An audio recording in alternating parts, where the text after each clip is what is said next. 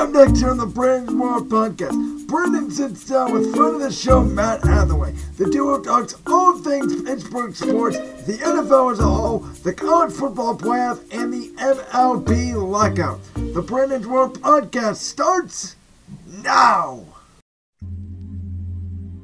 Oh, ladies and gentlemen, boys and girls, children ages, you are listening live here to the Brandon's World Podcast. It's today. For the first time ever, I am bringing on a man who has supported me throughout my whole entire professional career, whether that would be at Point Store Radio or right here on the Brandon's World Podcast. My man, Matt Hathaway. Matt, welcome to the podcast, my man. Hey, thanks for having me, Brandon. Hey, it's it's been terrific. Well, listen, you know, um, I do not want to start you off on a bad foot. So let me just say we are pre-recording this here on a Saturday afternoon, and I appreciate you. I, I know that the Army Navy game is today. You know, we thank you first of all for for all of your services as well as go Army today, man. Yeah, go Army. All right. Well, you know, now that we got that out of the way, let's talk some football because there's a lot going on. Obviously, you know, it's this time of the year, right? It's December. It's starting to get a little bit colder outside football matters more. And your team, the Pittsburgh Steelers, they played a game Thursday night against the Minnesota Vikings, a game that, for all intents and purposes, I think you know most people probably outside of Pittsburgh and thought it was over at 29 and nothing with only two minutes left in the third quarter. Steelers were able to rally and make that a ball game. Um, but you know, from your perspective as a Steelers fan, how do you feel about your team this year? Um, they're very schizophrenic. It's one week they'll look okay, excuse me, and the next week they look terrible. I mean, it's it's one thing to get beat just because you're outmanned, but the stuff that went on in that game the other night, I mean, the team's getting smoked 29 to 7. They get a pick. All the defense runs down for the the photo op at the end zone. I mean, that was that was a little much. Um, Claypool at the end, his antics, he can never just catch the ball and just go back to the huddle.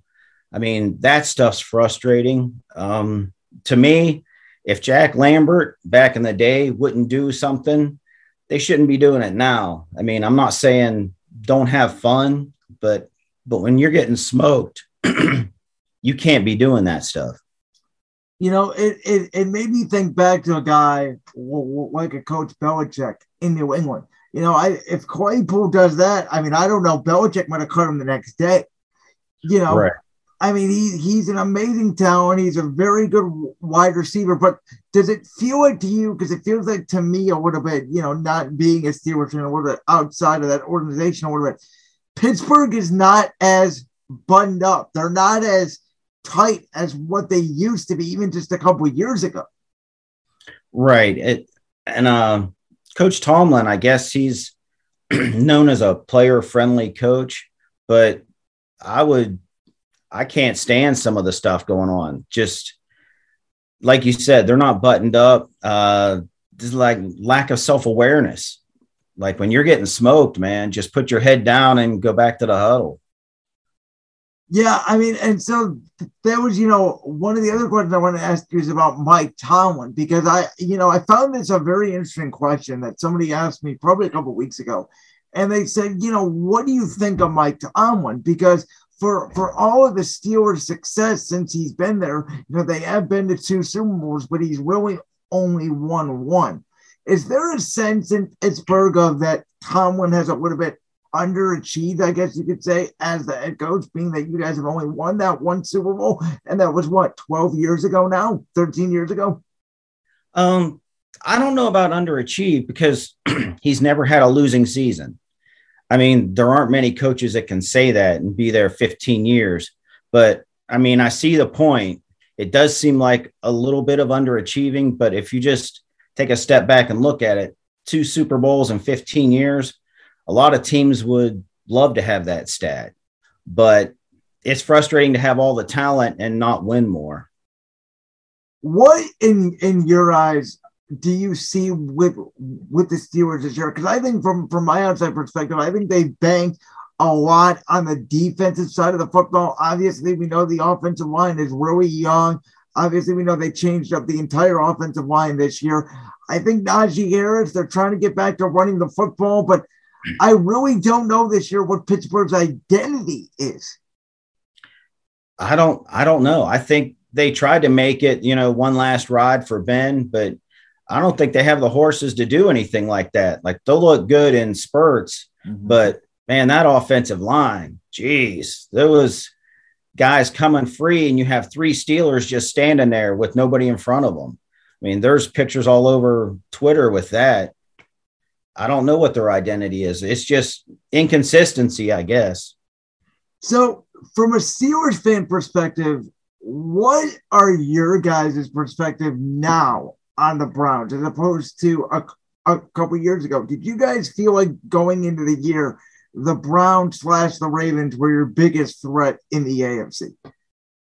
I really thought the Browns were more of a threat, um, especially after, you know, after the year we had against them last year. You know, they they take the the season finale from us, then they win a playoff game against us. I really thought that it would be the Browns kind of taking the division, maybe the Browns and maybe the Ravens. Uh, I always thought the Browns were more of a threat. Yeah, and so now, you know, when you take a look at this division now, obviously Cincinnati came in. I mean, they mm-hmm. absolutely destroyed you guys twice, but then they get destroyed by the Browns. You know, this division, obviously, everybody's within a game of each other. But from a Steelers perspective, when you watch, you know, this great quarterback in Cincinnati, like a Joe Burrow, when you watch the great quarterback in Baltimore, in Lamar Jackson, is there a sense of like, hey, in Pittsburgh, like this needs to be Ben's last year. Like we need to go get a young cat, whether it be Kenny Pickett out of Pittsburgh or somebody else. Oh, I agree. They need to get, they have to do something. They have to keep up or they're going to get left behind even more than they are now. I mean, Burrow, he's not going anywhere. Uh, Lamar Jackson's not going anywhere. And you're just going to keep getting beat up in the division. So, from your perspective this year, if, if you were to say, if you were to give me a surprise, like in, in a good way team, a team that maybe you expected to not be as good this year in the National Football League and they have taken off. And then on the opposite of that, if there was a team that you would say, man, I really thought this team would be a good team this year, but they've kind of plummeted and they've sinking more towards the bottom, what would you say to that? Um, I would say Arizona. I didn't think Arizona would be as dominant as they are. I mean, I knew they were good, mm-hmm. but boy, they put it together quick and uh, they really hit the ground running. Uh, a team that kind of fell off a cliff, boy, I would say the Steelers. I I expected them, it, even if you lose, it would look better. You know, they're I mean, they're just getting destroyed. Yeah, I mean, I, I think that there was that stat that they put up on the screen on, on Thursday Night Football. Like in the first 230 or something games under Mike Tomlin, they didn't allow a 100 yard rusher in the first half. And over the last three weeks, it happened twice. Obviously, Joe Mixon, the second game with Cincinnati, and then Dalvin Cook. So I guess my biggest shock with Pittsburgh this year was your your run defense. The Steelers have always been predicated on stopping the run. And like, you know, that stat just said, you know, it's like you guys are getting gashed on the ground. Um, and I completely agree with you, by the way, about Arizona as well. I thought they would be good. I didn't know they'd be this good. Oh, also uh, New England. It's mm-hmm. it's hard to ignore what the, the coaching job in New England right now. I mean, they got Mac Jones second year, and look at what they're doing, especially uh-huh. that coaching job he did the other night in all that weather. I mean, that's ball. unbelievable. They only throw the ball three times, and they end up winning that football game the thing to me about about New England, and I'll transition this into my next question, um, and that's about you know who you think could potentially reach the Super Bowl this year as we wrap up the NFL portion of this podcast. Um, I still think Kansas City is very dangerous. I would not count out Buffalo in the AFC. I think any one of you know a, a Baltimore potentially. Uh, I, as you probably know, really do like Indianapolis the way they can run the football. Though I don't know if they're necessarily Super Bowl contenders. I think in the NFC, Green Bay and Tampa are kind of the top of the class. The thing that worries me, I know everybody's saying New England, New England, New England. I don't think they have an outside threat that scares you all over the top. And I think you need that to be a Super Bowl winning team. As great as their defense has been, I think it's 2021 modern day NFL football. I just don't think they have enough weapons to go all the way. Yeah, I would agree. I would agree with that, especially when you see like Kansas City. They have look at the weapons they have. Tyreek Hill, he can get you 200 yards in a quarter. Mm-hmm. Um, the AFC is a little more wide open than the NFC. Like I would agree with you with the NFC, maybe like Green Bay, Arizona, um, you know, Tampa, and, Tampa, and that's it, really.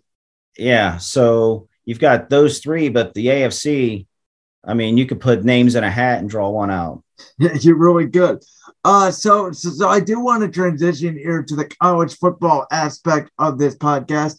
Um, first of all, did you agree with with one through four and the seeding the way it went? Obviously, Bama won, Michigan two, Georgia three, Cincinnati four. Yeah, I really didn't have a problem with the top four. Um, you know, Cincinnati. I mean, they had to.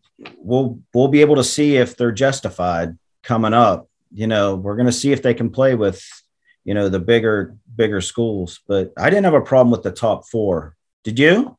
No, I did not. Um, and as you know, as I've been saying on the podcast for weeks and weeks and weeks, my concern was always if Bama lost, Bama would not make it. You know, especially if Ohio State wanted to beat Michigan or another one of those scenarios would happen. Because I was fighting for at the time, obviously, before Bama played Georgia in the SEC championship game, it was going to be well if, if Bama loses, it would have been a fight between Bama at four and Cincinnati. And I would have fought for Bama because I basically would have said, hey, look, if that's a close game and Bama and Georgia, if it comes down to a field goal, even if Bama has two losses, to me, they still have a lot more talent than Cincinnati.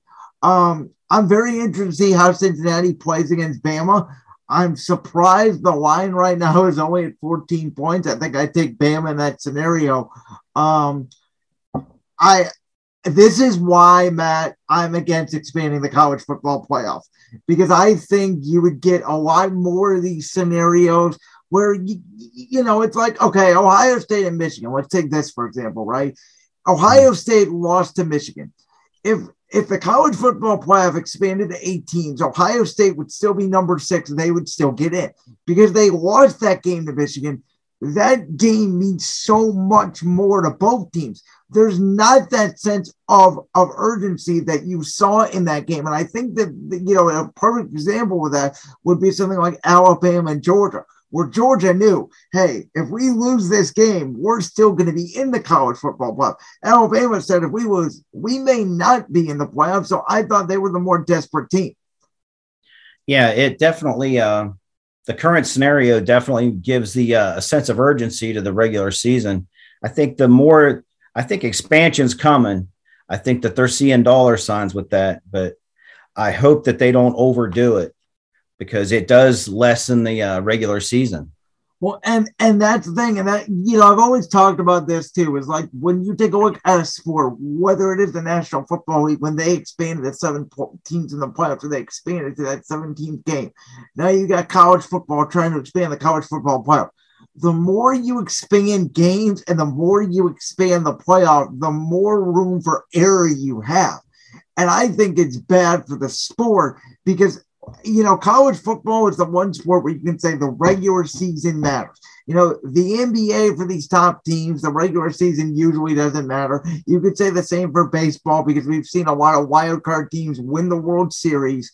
Um, I just think college football, the regular season matters so much more than all these other sports. Don't you want to try to maintain that? Uh, yeah, I would agree. I would. Uh, you don't want to cheapen the regular season. So I, I guess the other scenario would be, you know, when you take a look at all these new coaches coming in, obviously Brian Kelly going to LSU, Lincoln Riley going to USC.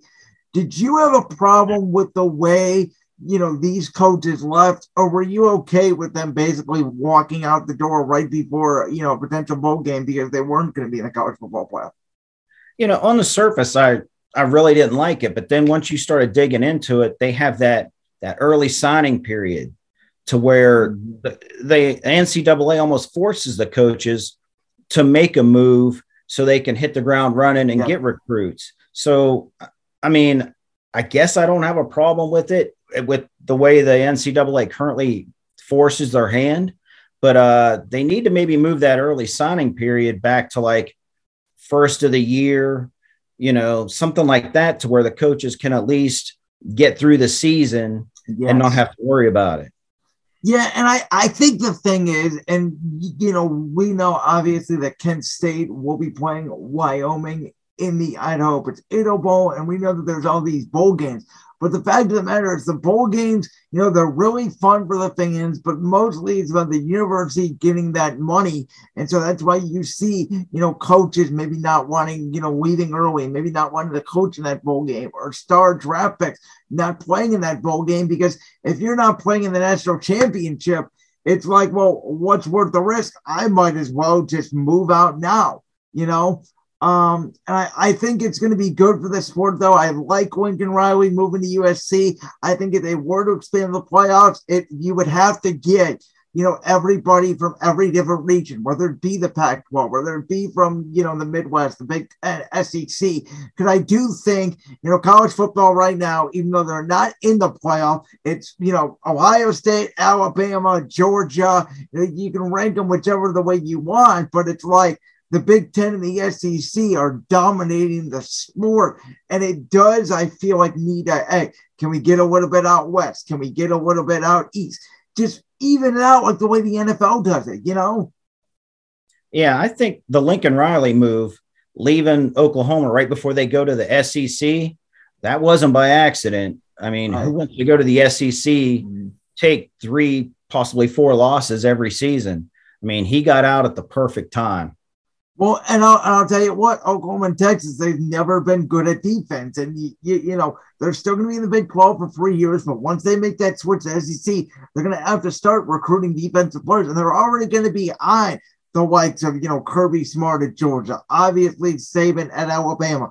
Now, Brian Kelly at LSU has a leg up on those teams. So, you know, you got Florida in there, you got Auburn in there you know, Vanderbilt, uh, Kentucky. There's there's all these teams that you know rarely get mentioned that are still very good football programs down there.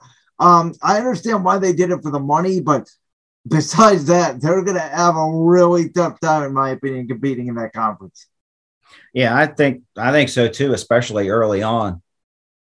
All right, so I, I do want to transition here. I want to dive into the Major League Baseball lockout because, as we know, you are a big fan of the Pittsburgh Pirates.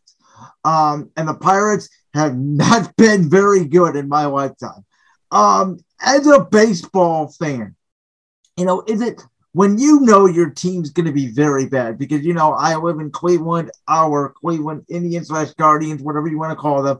They've been very good. They've been near playoff level, if not more than that, the last decade. So is it hard for you to be like, man, here comes another baseball season because you know you're going to lose close to 90, 100 games a year. Oh, it's it's terrible. The the Pirates they they play the system too. They'll take the the revenue sharing money mm-hmm. and their entire payroll won't be much more than the revenue sharing money. So, you know, they've been, just been playing the system for years. You have only three winning seasons and maybe like 35 years. Um, it's tough, especially every year at the trading deadline. You know, Pittsburgh, if they got any talent at all, they're going to give it up to somebody else and play for the future. But the future never comes in Pittsburgh. You know, I hit uh, Mark Cuban up on Twitter a couple times a year asking Yeah. him to buy the Pirates. Somebody that'll anybody that'll spend money for a winner. Mhm. Yeah, and I mean that's you know obviously we talk about this all the time. Baseball is the most unfair sport because there is no salary cap. The big market teams can just destroy the small market teams, and I'm scared, Matt, because as we've talked about before, baseball does need a salary for it about 100 million. We all acknowledge that, but somebody made a great point to me, and they said, "Well, if you have a floor, you have to have a ceiling." And the big markets are not going to go for it. And I, I just feel like we're going to be in a never ending cycle. And teams like the Pirates, I mean, you guys, until you get an owner that wants to spend money, eh, you're kind of stuck. Yeah, it's it's terrible. Like they have a beautiful ballpark. I mean, we've been there tons of times, but the difference between Pittsburgh and Cleveland, when Cleveland opened their new stadium, they had a winner ready to go right into that stadium. Right. How many hundreds of home sellouts in a row? You know, Pittsburgh thought, you know, hey, you just build it and they will come. Well, you got to have a winner in there. Yep. The, the novelty of the stadium is going to wear off. And you, you know, we know that baseball is not a star-driven sport like basketball, but you still have to have that star third baseman or that star outfielder, that star starting pitcher here or there, to get somebody excited. And you know, I know you guys had Frazier, but you know, at the trade deadline, like you said, you guys ship him off. So it's like you're you're not enticing anybody to come to that ball game. Um, and I just follow up by saying this. I mean, is that ballpark are there like abundance of tickets? I mean, how are ticket sales there? Can you just go to a game whenever you want? Oh yeah, you could roll up, roll up to the gate, and damn near sit about anywhere you want. Mm-hmm. Cheap too. Like uh, we'll get tickets maybe a couple weeks ahead of time. We'll sit down one of the baselines, right. twenty rows from the field, thirty bucks, something like that. Now you you said the ballpark is is is beautiful. Um, I guess my next question really would be, you know, food wise, aesthetics, entertainment. Is that all like up to the fan standard? Is it at least a good time outside of the play? Obviously, when you go to the game. Oh yeah, it's it's beautiful. To me, it's the most beautiful ballpark. The only I never thought I would see a ballpark better than at the time Jacobs Field. Right. But with PNC Park, it's just the view in center field and there's no like real upper deck to where when you're sitting so mm-hmm. high you have like no depth perception. But uh there's not a bad seat in the house. And for the most part they do do a pretty good job with the pricing. It's not it's not pricing people out. And they right. have you know the creative pricing like the all you can eat seats like out in right field. Okay. $35 gets you all you can eat plus your ticket to the game I mean, you can't beat that. Right. So what is it about this this owner for Pittsburgh? Is it, you know, is it a Dolan situation in Cleveland where, you know, a lot of fans are just claiming he's cheap and he won't spend money, or is it just he's reserved about the small market? I mean, why why is he so reluctant to compete? I don't know. Uh, as a fan, I just think he's cheap. He just don't want to spend the money. He's got successful businesses outside of the Pirates where, you know, the money's there. Right. He just doesn't want to spend it. And if you go into it knowing that you're not going to spend it, sell the team. I, I agree. You know, is it because though maybe you guys do have, you know, the Steelers there, you have the Penguins there. Does he just realize that the Pirates are kind of the third team in the city, and no matter how much he spends, maybe are people not as big of baseball fans there? Uh, I would disagree with that because okay. the city's proven like the three winning seasons we had recently, they were packing the ballpark. I mean, the fans were showing up. Okay. Um, and they th- there was there was faces to the franchise, like you had AJ Burnett, you know, a little bit attitude to them. Andrew McCutchen, you know, they they had a young nucleus that was able to play together for a few years, but you know that's out the window. How how is the sports talk down there? I mean when the pirates are good are are people on the local radio talking about them? Is it majority steelers? You know like here in cleveland it is browns 365 you know whether or not they go 0 and 17 or you know 17 no oh. you know the, the indians i mean they will talk about them occasionally, but really in order here, you know, it really goes Browns number one, Cavs number two, and Indians number three, no matter where they're ranked. How is it down there in Pittsburgh? Well, I think they just want a winner. They don't care what the sport. If you, gotcha. you win and spend the money, you know, they'll back you. I mean, they've proven that, but uh, the fans really haven't had much of a chance with the Pirates. It's just, when you get beat down so many years in a row with them just giving away your players, I mean, I think most families in Pittsburgh, ah, will go to the game, nice time out for the family, but only go once or twice. You know, maybe only once with the prices. Mm-hmm. But uh, if you have a winner, you got people going multiple times, the season tickets, the you know, the package deals. But I think the city just wants a winner no matter what. So what are your thoughts on MLB Commissioner Rob Manfred? Oh, I don't like him. Okay. I don't like him at all. You're you're you're same here, man. Um, so are, are you a traditionalist when it comes to baseball? I would say for the most part, but I mean, you know, you do have to progress some. Like I'm not opposed to, you know, the instant replay for, you know, some stuff. I'm not opposed to that, but right. Can't stand that seven inning game in a doubleheader, yep. the runner on second. I can't stand any of that. You know, I, I I don't know if you heard, but when I had on Enzo Orlando about a month ago on the podcast, he mentioned to me he liked the seven inning doubleheaders because the game went faster. And I pushed back on it and I said, yes, but you are literally changing the strategy of the whole game.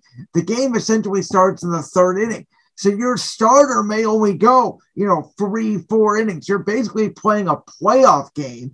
And I understand they had to do it for COVID reasons, which still doesn't make any sense to me because it's two freaking innings. I mean, if you changed it to five innings or four innings, whatever, who cares? He's he's trying to push the sport in a in a more light kid hearted young baseball type of way. But i'm gonna tell you something. It's not working because you go to a baseball game and these kids no matter what are on their phones not even paying attention to the game. It's ridiculous. Yeah i agree. I don't i don't like it changes the strategy. I don't like the seven inning game at all. And uh it it does change the game a lot and i think that Major League Baseball, if they want to shorten stuff up, shorten the overall season. You know? I agree with that too. And I, I have pitched to many people. I know a lot of people have said a hundred game season. They feel like it's a little bit too short.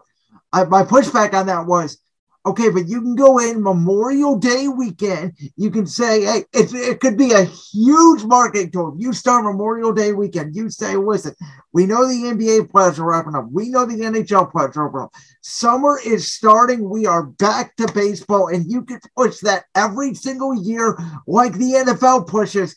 Fall is here. Football is here.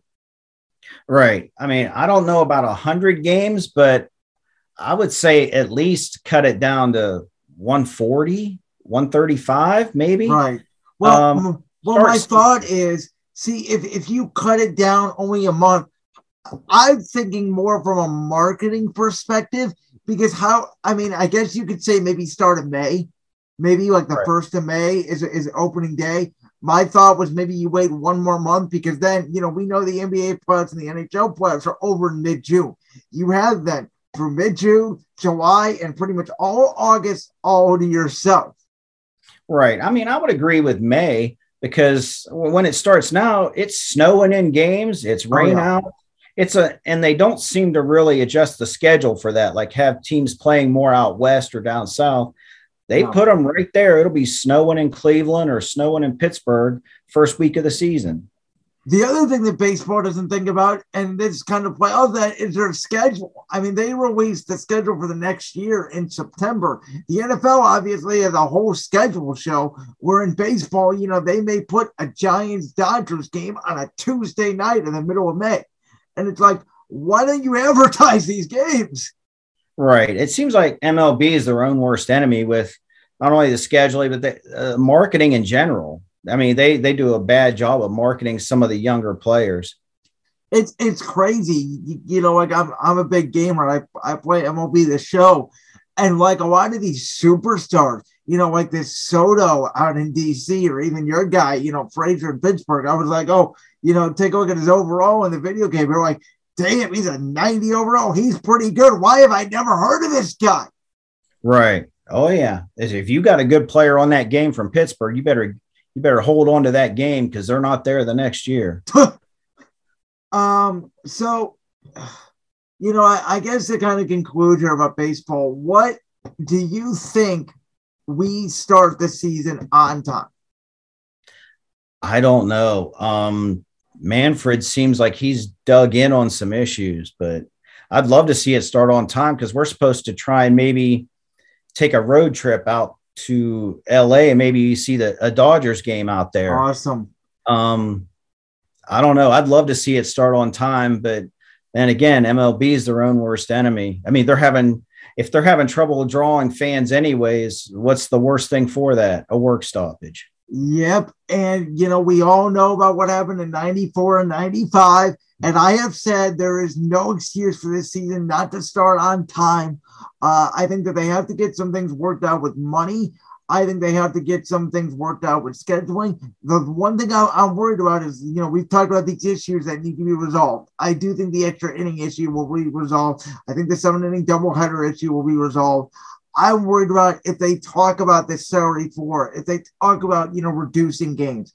They're not, it's going to be a back and forth fight between the players and the owners because it's all about the bottom line. Yeah, I would agree. Um, that's where the shortening of schedule comes in because that's, you know, that's owner revenue. You know, that they don't want to give that up. And if, if you do give it up, where are they going to make it up on the back end? Because they never shortchange themselves.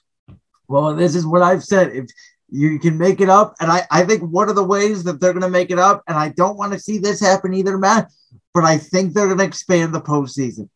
I think it's going to be, you know, uh, NFL type. You may get 12 to 14 teams in the playoffs. And again, as we talked about with the NFL, it's going to lessen the importance of the regular season. You know, think about that race at the end of the last season, the American League East with the Red Sox, the Yankees, and Blue Jays. Toronto didn't make it. You know, if you have an expanded postseason, maybe Toronto's not fighting as hard. So, you know, who who knows? Uh, the only change I'd like to see in the postseason is that that wild card. I'd like to see that be instead of just a one game play in, maybe make that like a like a three game series. Yep. You know, and and I would make it. I think the home team should get all three games. if you like an extra series you know, the home team gets all three games. You can do best two out of three. Because I think if you do one, one, one, it's too much travel. It's going to be ridiculous. You know, so I think if you give the home team the free game advantage, winner gets two out of three, you get the day off, and then you play. I I absolutely agree. But I like I just said, I'm I'm nervous. They're gonna do the format where the three division winners play three wild cards like they did in the COVID, and it's it's just gonna be a mess. I would like to see the teams that get into the playoffs be a change there because of the race last year with the Dodgers and the Giants. You know, you had the Dodgers winning what 107 games, I think, and they had to do a play-in game. I mean, maybe go with the best records maybe give that a sense of urgency? See i don't know. I i like the incentive of of winning your division. I think it was just a weird year where the dodgers and giants were just two best teams. They happen to be in the same division. It doesn't happen like that every single year. You know we see this in the nba obviously you talk about the nba is based off conference but it basically eliminates the importance of your division I think football does a really good job at that by making sure that, you know, no matter what the record is, you win your division, you get a home playoff game. I like that baseball does the same. Yeah, I could see that. All right, buddy. Well, well we got to wrap things up here. I'm going to let you go and shout out your social media stuff real quick. Oh, I'm just on Twitter at Matt underscore Hathaway. All right, gotcha, buddy. Well, man, Matt, thank you so much. It's been a long time coming for us to finally sit down. You've been a fan of mine ever since my career started at Buckshot Radio. So thank you, man, as always, for, for supporting the show, and I hope to bring you on again. All righty, no problem. Go flashes. All right, thanks, Matt. We will be back here tomorrow breaking down all things week number 14 of the National Football League. Make sure you check that out. And again, thank you to Matt. We'll see you guys then, and peace.